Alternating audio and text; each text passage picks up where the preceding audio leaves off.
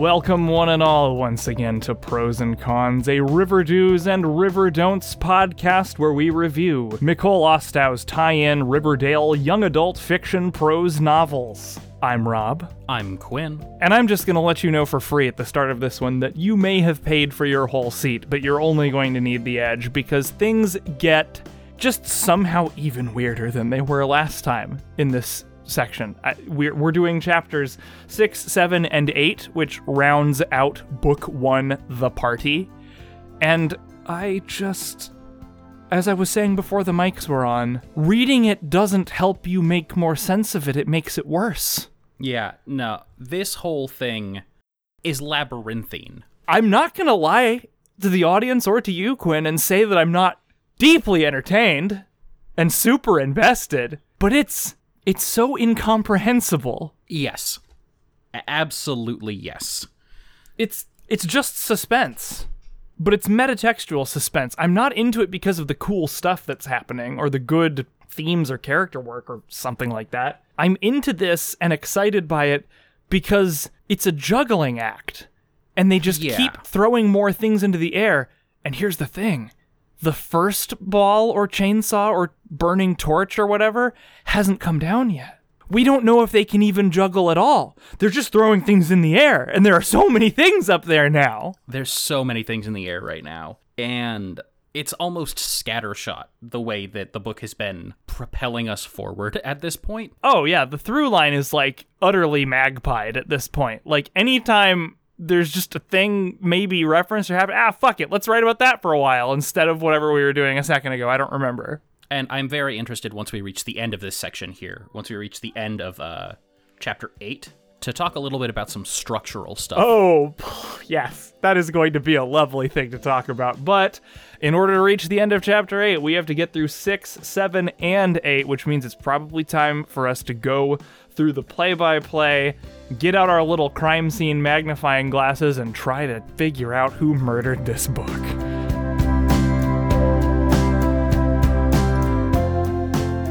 We open chapter 6 with a veritable calling card of Micol Ostow's literary crimes. Let's talk about it. That's right, it's several texts. Chapter 6 Text Messages. We don't know whose chapter it is yet, because that's how we roll in this book. Ethel texts Dilton Doiley claiming, quote, something heavy is in the air, and is generally paranoid about vague nothing. Dilton says chill in the bunker, and Ben will be by soon. We then cut to Penny Peabody, I should say Penny PP Peabody, who is contacted by Hiram about whatever plan or machinations are in store with Sweet Pea. Hiram is involved, apparently. Let's not discount that they might be pulling for a twist. That that HL could be Hermione Lodge instead. You're right. It's not, but it could be. It could but it's be. not. It's not. But It's it all- could be. It's Hiram, But it's what not. it wasn't? You're right. It is just HL. Uh, so yeah. Anyway, Like, I don't think that I've ever heard Hermione Lodge refer to Archie as the boy. Seems a little Hiram-esque, doesn't it? Uh, anyway, Penny Peabody assures her mysterious texting messaging partner uh, that the cat's paw can be managed, that initial setbacks are not terminal setbacks. Then we get Sweet Pea texting Tony Topaz, of all people, wishing she was there to help with apparently some drama that's brewing with the Ghoulies. Ah, man, remember the Ghoulies? At this point, I'm so tired of ghouly promises, Rob. They never pay off. God, that's true. That's one of the most consistent themes in Riverdale and Riverdale adjacent media is that the ghoulies are informed awesome. We hear about stuff and things are inferred that are way cooler than what we ever actually get, and it's a real shame. It sucks.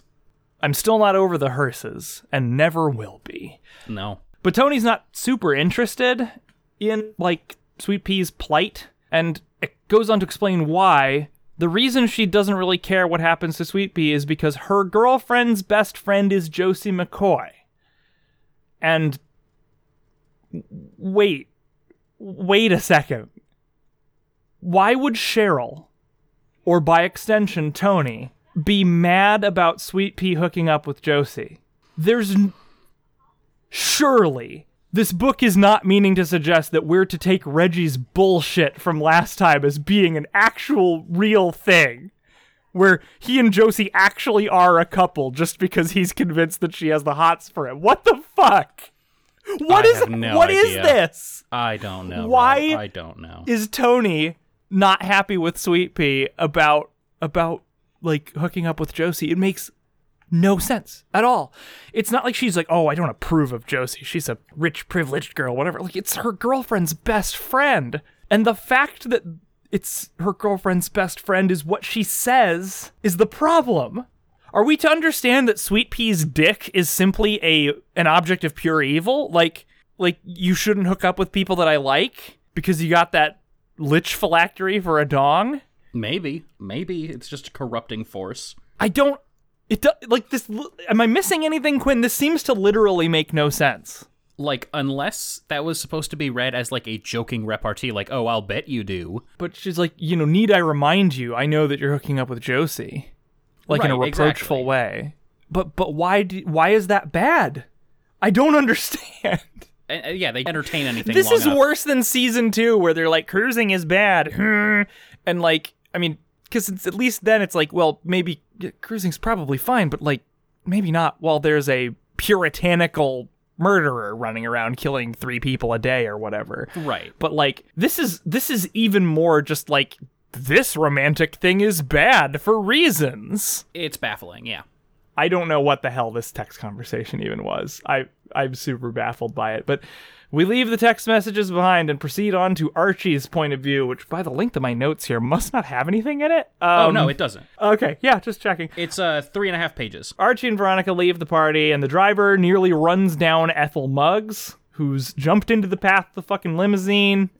Veronica asks Ethel if she is auditioning for a part in, and I quote, Scream 5000.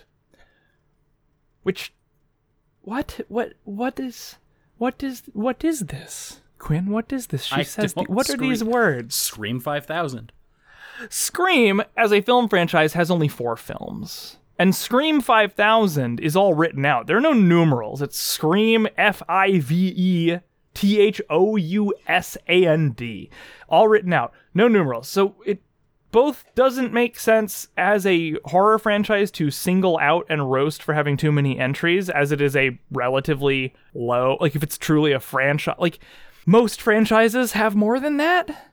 Yeah. Um, and also it's not consistent with how Scream writes out its titles. So Scream 5000, by the way, if you just Google it, there are no relevant Google results, not one. wow. It, it isn't real. I don't know. I don't know. I And, like- I have no idea what Scream 5000 is, but we can at least infer one thing, which is that apparently wandering the road in the middle of the night with dark circles beneath one's eyes is something like an audition for it. So we can understand that Scream 5000 is something that involves walking around on a road in the middle of the night looking tired. I, eh, eh, eh, hmm. Yeah. Yeah. yeah. Um, it's weird. Um, it's really weird. it's very weird.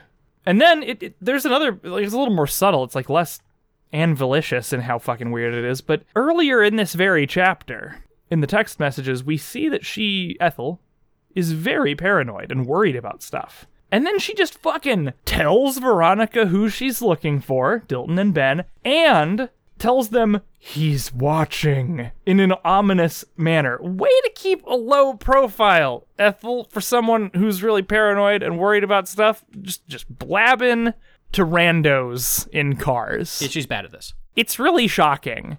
Like, okay, she was maybe more justified in not being super low profile at the party because she was literally looking for her companions there at that location and was surprised they weren't there. Right.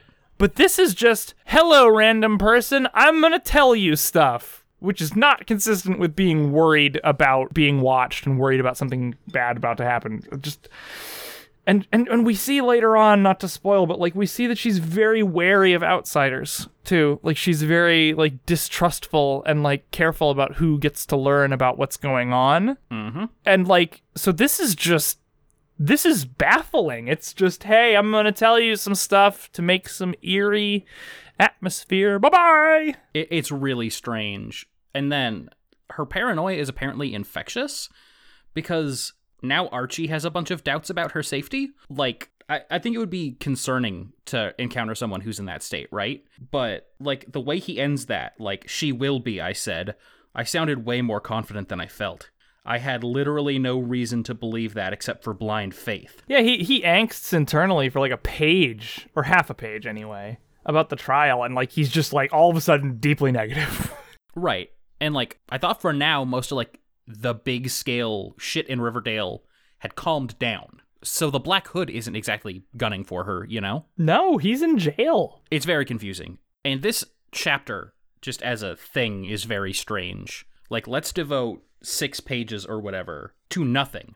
Like Nothing. light repartee and a small encounter with Ethel Muggs. That doesn't lead to anything. No. No. And that's that's it for the chapter. Like yeah, like really not only does very little happen, it seems a lot like none of it can be I don't know how this is going to go, but we'll give it a shot. Oh, now the dog upstairs is barking and he's getting mad. No. Oh my god. This did not help. No it did not. Holy shit, buddy. I will just be meta about it, I think. So, now, after a in studio interruption that will be largely edited out, uh, I am back, this time with a very distressed Shiba Inu in my lap. Uh, I am giving him hugs to try to convince him that no one is going to come here and, and kill us because there was a maintenance person in our yard very close to our house and it was just horrible. It was just just terrifying on every level. Um, and there was a lot of dog noise uh, along with that. So sorry about that. I think we're getting to chapter 7 Yes, we are. chapter 7 betty? Yep. nothing happened in chapter 6 it's just hey here's some spooky atmosphere not connected to the plot of this book as far as we can tell. Like this whole gargoyle king ethel ben dilton thing is just like i said i will eat my hat if it's not just the plot of season 3 being like retroactively teased. Just a very bizarre literary technique but yes betty opens up chapter 7 no text messages this time no bullshit straight into a character betty worries about veronica having seen her pill bottle and laments about how shitty she feels from the constant Adderall abuse in service of all work and no play regarding Archie's trial. Yep. During this now, it's probably worth noting that this is a very incriminating monologue that she's writing down in her diary. And again, having now confirmed that this is Adderall that she's on, per our last conversation, there's no way that this could happen unless there Oh no, and it gets and it gets better. gross negligence happening across the board. I mean, it gets so much better in my opinion in this because she specifies that there isn't even a real therapist. She forges prescriptions from a therapist that doesn't exist. Yep. Which somehow makes the whole thing even less believable. It's not that there's a real therapist that she's forging prescriptions from. She has invented a fictional therapist. Yep. It it's fucking weird. Also, she says, and I quote, I don't know how I've been getting away with it, but I have. Which I think is like, wow, that's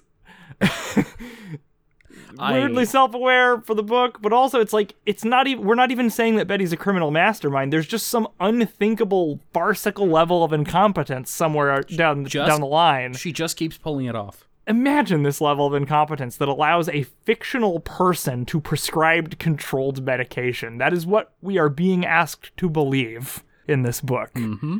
Amazing. Betty comes to her senses, which, by the way, her being in her head about these things and worrying about this stuff, and her realizing, oh wait, I'm in a I'm in a car with my friends, or maybe maybe not, maybe driving a bike. I don't I don't remember the specific vehicle, but like both her being really worried about the medicine situation and her coming out of her reverie and realizing that she's in this situation in the present are things that she writes in her journal. Like Yeah. these are in a diary entry, which again, it's like it says "Dear Diary," but it's just a stream of consciousness. It's This is not how diaries work. I hate it so much. it just yeah this formatting is a thrill a minute. She writes like about what she's zoning out about and writes about coming out of her zoning out and what's going on then. And- it's like john doe from seven just writing down every single thing that happens and they think about for the whole day. And there is literally one advantage that I see being present in this use of format, and I don't think it's worth it, and that's the underlining. yeah it's honestly the underlining's way calmed down from last time it's not even that noteworthy this time I do really love that she said Westworld esque and underlined Oh, we'll get to we'll get to that fucking shit. Okay. Um, but hey, you know, the upside is that if she's acting like John Doe from Seven, it's like an accidental serial killer reference, which is kind of neat. And yeah, there are these references to both Westworld and the MCU in this section, which I feel like maybe Ostow's run out of like references I think Riverdale kids would use, which are always like, you know, 30 years out of date at least. uh, cause like that's like literally if you want to be accurate to Riverdale, the, re- the references do need to be incredibly stale. yeah, like when was the last time someone mentioned Truman Capote? Right, exactly. Uh, I think that Ostow has now resorted to stuff I've seen recently. Something that the kids would like. Westworld and fucking Thanos or whatever. What are you doing over there, Betty? Is your head up in that Fortnite again? Yeah. Basically, I think that's where we're going at this point. Uh, Betty continues to do some paranoid inner monologuing while the main four meet up at Pop's and order food. And Veronica tells them about the weird run in that they just had last chapter with Ethel Muggs. Yeah. And it comes up in there that Ethel was looking for Ben and Dilton. So, like, the fact that, man, the fact that this D list character is looking for this other D list and other F list character just keeps being said over and over and over in this book. Right. Also, if Betty is slamming Adderall as much as she seems to be, and again, there's a lot of questions here about stuff like, and I can only speak to someone for whom A- Adderall works on. Mm-hmm. Uh, so I can't speak to like, you know, what abusing it feels like because it works with my biology in a way that is helpful to me. Um, but she's she's listing off all these symptoms like, oh, I feel dizzy all the time. I feel like shit. Like my stomach is going off. It's like, okay, well that all sounds bad. And then she orders coffee. She orders decaf. But I can tell you, as someone who is on Adderall and someone who drinks coffee, there's still caffeine in decaffeinated coffee. Yes, just merely less. And if you are as fucked up as she seems to be right now, It's a yeah, it's a real she's in idea. for a shit show. She's either going to full out explode into the jitters, she's going to shit her pants, or oh, she's Oh, yes. going to faint the next time she stands up. She's also really risking like serious heart damage. Yeah. It's pretty pretty terrible. Um, but we get into something that I I can't I, I can't even believe it. I love this so much and it's so bad. Pop, Pop fucking Tate, who was clearly eavesdropping on these children, just slides right into the conversation and lets everyone know that Dilton was at the chocolate shop earlier tonight with, quote, that boy you worked with at the Twilight. Okay. We have to go moment by moment here in my reading experience to even convey what I felt here. When Pop Tate said, that boy you worked with at the Twilight, I was like 100% sure that he didn't know Ben's name and that he was assuming Jughead would know who he was talking about because he worked with him. Right. Nope. Ben is still there. And Pop is just fucking talking about him to the other kids when he's in the same room. He even points at him. It has Pop very Tate, where are your goddamn manner? it has enormous shut up five a ten is speaking energy.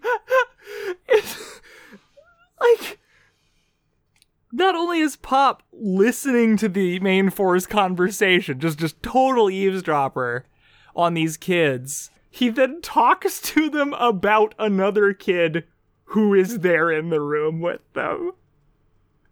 It's so fucking rude. It's wild. Jesus Christ, Pop Tate, don't be that bitch. I can't believe he did that. It's so Shut up, Ben. The main characters are here. Yeah. And it gets better. Pop then lets them know what snippets of a hushed and clearly secret conversation he managed to consciously overhear between Dilton and Ben earlier, alluding to gargoyles and kings. Jughead speculates that it's Dungeons and Dragons, but Pop reiterates that there was an emphasis on gargoyles No, in the bro. secret There's some conversation gargoyles in here. in this universe apparently precludes Dungeons and Dragons. Important note: gargoyles are in at least the three most recent editions of D&D, if not more than that. Yeah. I would have spent more time googling it, but D&D sucks, and I wanted to get back to Riverdale tie-in novels, which somehow, somehow suck less.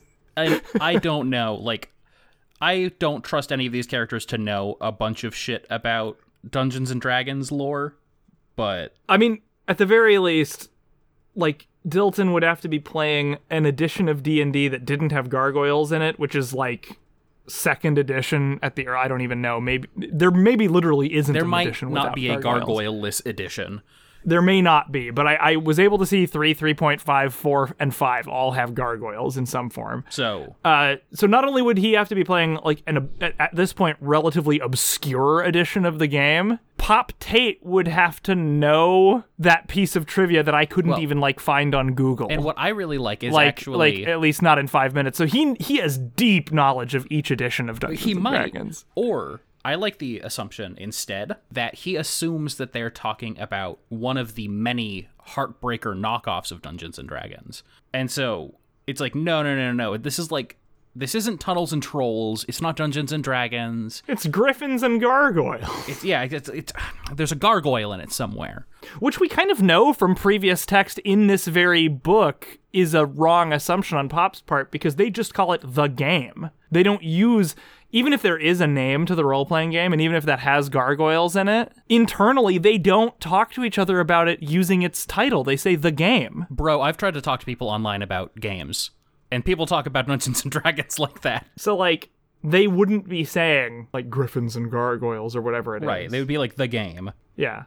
We, we've already established it. So it's just, this is a tangle of fucking weirdness. But I, I can't even get over how Pop Tate just listens in on every conversation in his restaurant shamelessly and just tells other customers about, like, how long does it take for that to go around and come around, dude? I get the sense that Pop Tate's probably deeply, unfortunately lonely. And like this is what he has. I just feel like he's really begging for his customers to get super mad at him. like, I don't own the place anymore. It's like, what are you gonna do? Not come to the one diner in town? It's now like, now what are you gonna do? Complain to Veronica? I tell her all the gossip. Fuck you. you're right. You want to go eat out of the trash, or you want to eat at Pops? That's right. Those are the options. Now get the fuck out of here. Oh, Jesus Christ. It's just that simple. Okay. We then go to text messages. Uh, late text messages after real character stuff this time, interestingly. More useless shit that Oh, yeah. builds on. Again, I Again, it has to just be season three. Yeah. Like, that's all that this can possibly be. Polly's trying to get Betty to come for Edgar Evernever's new moon ceremony, which she nopes right out of and fakes her phone dying. So then we get Alice and Polly texting to tell each other about the thing we just read. And Alice lamenting that she can't track Betty's phone anymore, emphasizing the need to try harder next time to get Betty into the fucking cult. I do love the balls. Like the, the Ostow energy of like, let's have a text message conversation and then have another text message conversation where the content of the first text message conversation is related to a third party. It's real good. It's so deeply unnecessary. Like if it comes up later, you could simply have Alice say, "Oh, Betty shut her phone off" or whatever. You don't need to do this exchange here. That just like is so weird. It's so weird. It is incredibly fucking weird. I love it though. Uh, this is what I'm here for in these novels: is seeing the blatant, stupid ways that the pages just get eaten up, just just chewed and spat out. I mean, I envy that. I wish I could just churn content like that. It's nothing, but it exists. hey, if she got paid for this, she's a legitimate magician. Right. Uh, we then go to the thing that I fucking screamed about last time, and I didn't even know how right I was. It's the Pop Tate section. Gotta start my Lamaze breathing to get through the pain. yeah, no, this is this is amazing.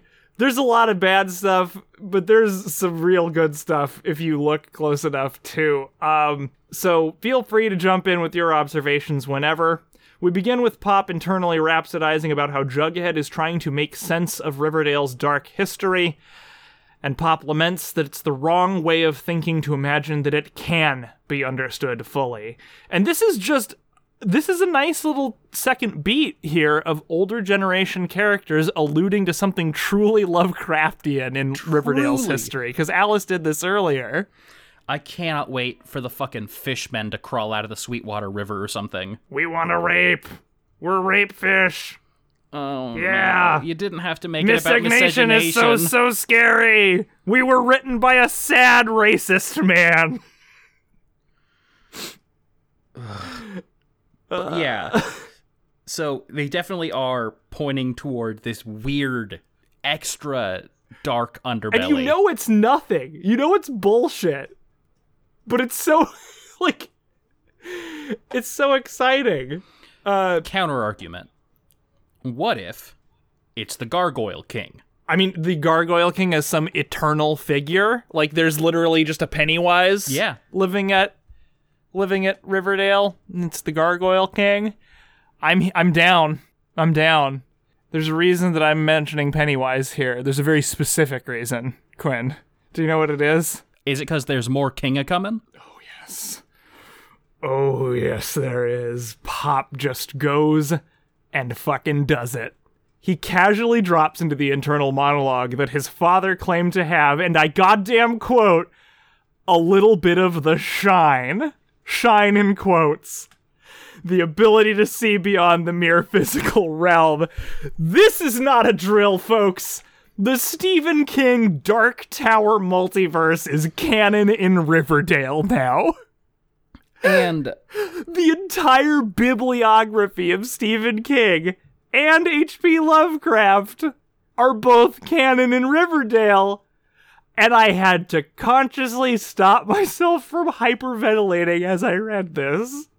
In truth, I still have not fully recovered. no, this is also, unfortunately, however, where she stumbles right into turning magical Tate.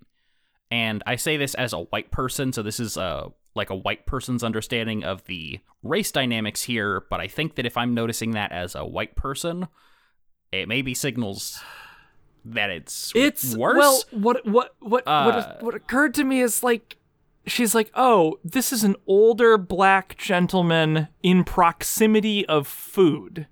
So I guess he's a lot like Dick Hallorann. So let's just make him Dick Hallorann from The Shining. Could be. Could be. Like but yeah, it, it yeah, it just it seems very super reductive, doesn't treading it? on some real problematic race stuff here. Yeah. yeah. Uh I do think that the next paragraph that follows this, however, is that kind of sweet nonsense that if you viewed it in a vacuum without the context of Riverdale, you would look at someone and say, What the fuck are you talking about? He recites a litany of bad shit from Riverdale's past, most of which we know. But he also mentions an abnormal number of unexplained drownings, Yup. Which I believe is new. I don't think that's from the show I- or the books. I don't recall that, but So we're just we're just dropping in like, oh yeah, tons of people drown, tons of people drown in in uh, and and that was mentioned as separate from Sweetie, the uh, Sweetwater River cryptid. So it's not that Sweetie is eating people; it's that there is some sort of drowning situation happening here, which may be Riverdale's ma- very own Pennywise, uh, the thing that they are alluding to. These older folks, I don't know, but damn. Anyway, he goes on to say that he would do anything to protect the kids of Riverdale. But there's nothing he can do for Archie Andrews now that the darkness has claimed him for its own. and again, more people just being like that Archie boy is the goldenest, most perfectest boy that ever lived. But now he is damned. Now he is damned. Like, did you not pay attention to the red circle thing? Like, I, I don't know. No one's been paying attention to Archie. Everyone decided who Archie was when he was like six years old. Mm-hmm. And maybe that's the way it goes in small towns. I don't know. I don't know. It is very bizarre, but hot damn, was this section a trip? It is two pages. We canonized all of Stephen King's work and hinted at this like deep Lovecraftian truth, cosmic horror revelation at the heart of Riverdale. And we suggested that this sadly pretty magical Negro character at this point has decided in, you know, his magical wisdom that Archie is cursed beyond all hope of redemption. Like that is something we do in like a couple pages. It's literally two pages. Maybe just a squeak 'em over that. It is a fucking ride. The drownings, Rob. Oh, all those drownings. Holy shit. Yeah. Um So, chapter 8. chapter 8. Text messages. FP text Jughead asking if Penny Peabody has contacted him. Jughead says no. FP says that's good. Refuse any requests she may have of you. And please tell me if she does get in contact with you. I mean, yes. FP. She tried to get Jughead killed at the end of season two, so I don't think he's gonna be like, hey, Penny, you're my friend. I'm gonna do stuff for you. Need need any crimes doing? Shoggoth boxes need to be delivered. It doesn't, you know, we can't have our petty differences about that. It needs to get done. Uh huh. One point here about the text messages is maybe it's just the the FP remarks are quite short, but I do feel like she's able to capture the character voice relatively well. But it also seems like it's just they're using a couple real quick, easy shortcuts, like calling him Jug and Boy and Son. mm-hmm. And I'm like, oh, sounds enough like FP. I can I can hear that in his voice in my head. Probably, again, because the actor portraying F.P. Jones is absolutely wasted on the material. Oh yeah. Oh yeah. He's so good. He's so yeah, good. he's he is so much better than than this show needs or deserves I can or hear knows him what to do acting through this text. Somehow Yeah, I making know. it better. He's the best. Uh, so then we switch to Jughead for narration. Jughead notes that he hasn't been an adventure scout, quote, since the days of Little Archie and Little League. And excuse me, what? Rest in peace, little, Archie. Little Archie has initial capitals like Yeah. it's an actual specific thing, Yeah. like Little League. What the fuck I assume is Little Archie? it's the other Archie, the one who died. just just so is this just his friend Archie Andrews but several years ago? Why the caps? Why was Archie Andrews an official institution named for his smallness? What is happening? I have no idea. I have no idea. I can't fathom what's going on here. Like is Little Archie a line of comics that happened that Jughead is referencing inside of an Archie story? I don't know. I it, anyway, we're we're never gonna get out of that maze, so we just bowl our way through. Um, Veronica gets all doomy and gloomy about the upcoming trial, and Archie compliments all of his friends on how hard they tried. In response to this praise, Jughead compares himself clumsily to a king, quote, a gargoyle king, if you will, which causes Ben to spill his milkshake, but this is important, does not cause Ben to truly enter the scene or do anything, or lead to more information about the most interesting thing that has been in this book so far. No. Gotta save that for season three. Also, very strange because none of them know about the Gargoyle King of it all. They know that there's no, Gargoyle. it's true. But they don't know about the Gargoyle King. Well, gargoyles and kings is what was said. So Jughead is really just just remixing stuff in a serendipitous way. And then God, this book is stupid. Betty has an amazing follow up here that just honestly, Oh. I agree with her as much as it is some satanic panic bullshit. okay, yeah. Betty says she doesn't like the idea of Dilton getting heavy into a role playing game with dark undertones. We have to pump the brakes here, though. Because, Betty, what aren't you sharing with the class? In this very scene, we establish that nobody knows what Dilton is up to. And now you're saying he's into a role playing game with dark undertones, a specific description of this role playing game that requires you both to know that it exists and something about what it's like. right. We we just we're what is it D&D? I don't know. Maybe it's not D&D. And now she knows specifically that it is a game that has dark undertones. Last I knew, no, never mind. That was Veronica. Damn it. Damn We it. just obviously accidentally pulled season three information that the characters just discussed how they didn't have Yeah. this information into dialogue and just fucking left it there. There's a lot of leaps to get to the point where you say something like that because again, like if they know it's a role playing game or if they're presuming that it's a role playing game, like the dark undertones, where does that come from? Because they Season said three, Quinn. Yeah, it's got to be three. season three stuff. It's just season This three stuff. really makes me super even more optimistic about the chances of a satanic panic storyline in season 3 Uh-huh. because I think that what happened is that's really what happens in the show and and Ostow just accidentally had the characters know information that l- it's not only that it's it, it'd be par for the course if they knew information that is really from season 3 but like the fact that they suddenly magically know information from season 3 that they just talked about not knowing is fucking magnificent. It's wild. Uh, I will also posit. What if it's not just season three stuff accidentally leaking through? What if it's time ghosts? Fuck. No. No. They have to do it right this time, Rob.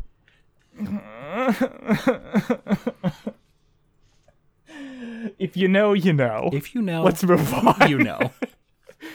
Betty goes from 0 to 100 exceptionally quickly on not accepting defeat and comes up with the idea to go to Shadow Lake in search of evidence, which I'm pretty sure that murder suspects are not allowed to do during a trial in progress. I don't know.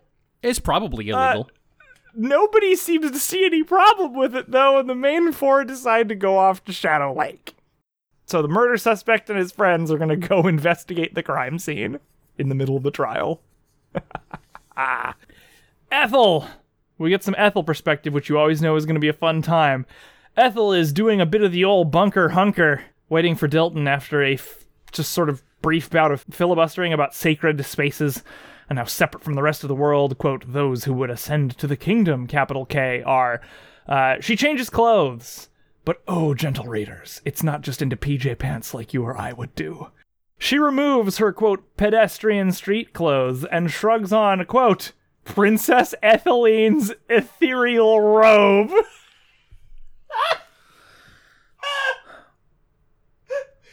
I can't. I can't. I can't. I can't. I. and like, Princess Etheline.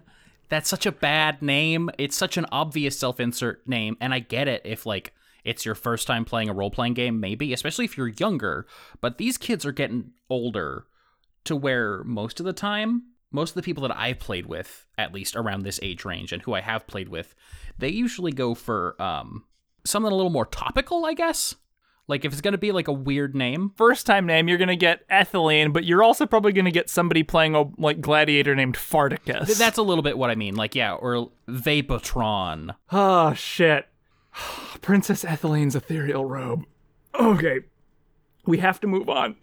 I do want to slow down and say that they do have a name for this magical realm of griffins and gargoyles, and that's Eldervale. Oh, yes. How dare I forget? And I don't know, this paragraph, this one sentence paragraph, shot me in the fucking brain. It like it made me dizzy.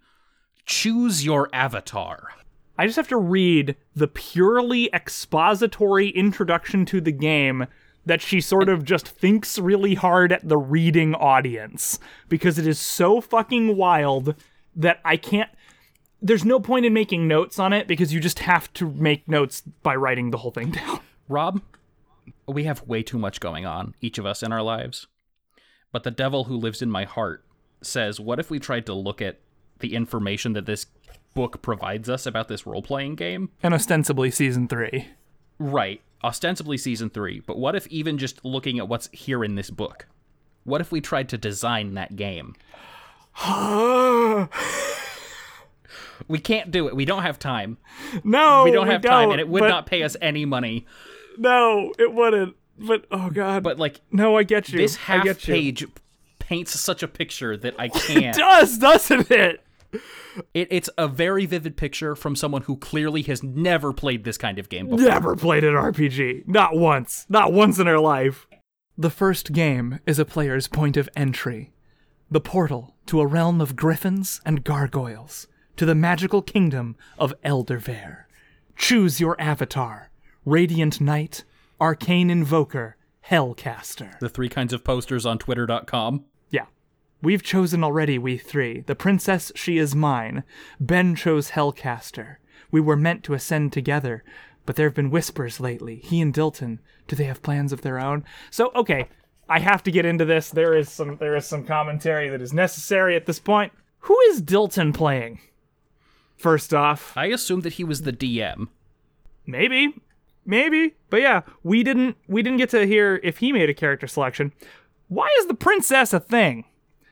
If it was a choice but ethel took it like the princess was a character but ethel has dibs on it that means that the choose your avatar thing was literally addressed to someone who would potentially play the game but then Hellcaster is mentioned in that litany, and Ben already chose it. That's what threw me. I'm like, So is Princess a unique avatar that only one player can have, but there can be as many Hellcasters as people want? What is this game? is it an incomplete list?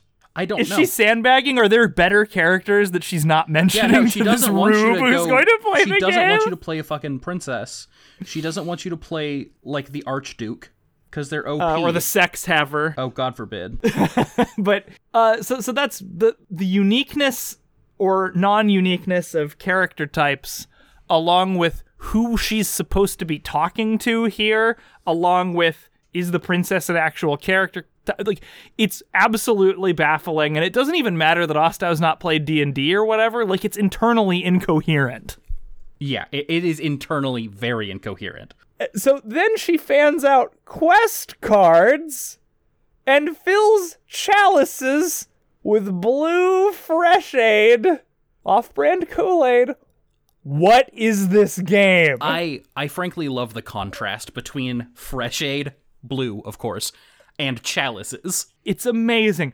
So far, what we have, at the best of my understanding, is a mix of a very ignorant old person's idea of Dungeons and Dragons mixed with the Tarot and Jonestown. Yeah, pretty much. I am fucking transported. This is the best thing I've ever read in my oh, life. God, I I can't. It's so much to take in. I'm so excited about season 3 from this. What the fuck is happening? Who is she talking to? How does this game work? I care about this so much more than I do about Shadow Lake. So so much more. Speaking of Shadow Lake, Yeah, let's talk about. We're at the end of a section here. We have finished up book one, The Party. We're moving on to book two, Shadow Lake. And so I think it is time to have a little bit of structural criticism. Take it away, Quinn. I mean, having read this far into the book and having them sort of just decide on pursuing the central thing that this book is supposed to be about, I'm left questioning why I read the last 8 chapters. Um, you could have gotten the pieces in place with l- probably just a prologue. And if you were going to go like a little bit long, maybe two or three chapters, Well, yeah, you could easily have had the Jughead prologue that sets up all the required knowledge from the seasons one and two of Riverdale, and then had the first legitimate scene. Who cares what perspective it's from? Have the first scene be the main four meeting in Pop's chocolate shop. The party was a fucking waste of time.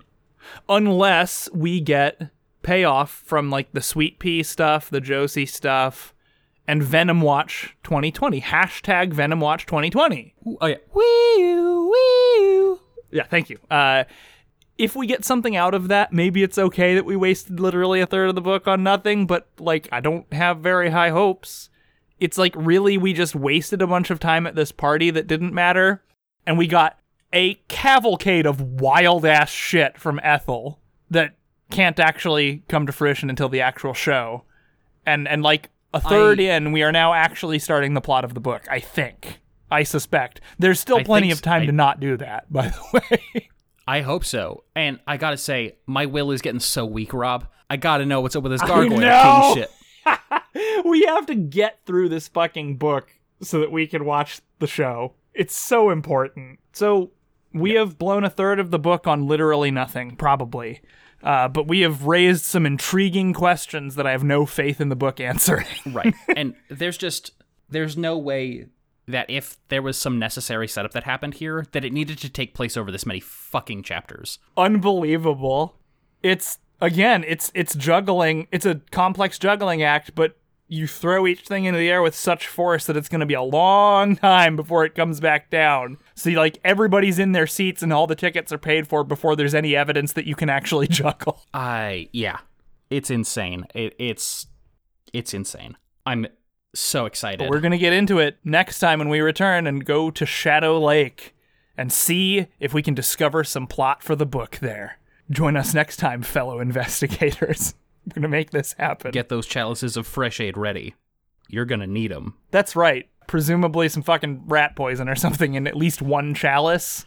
That that I, I mm, yeah. Um for River News and River Notes by way of pros and cons, I've been Rob. I've been Quinn.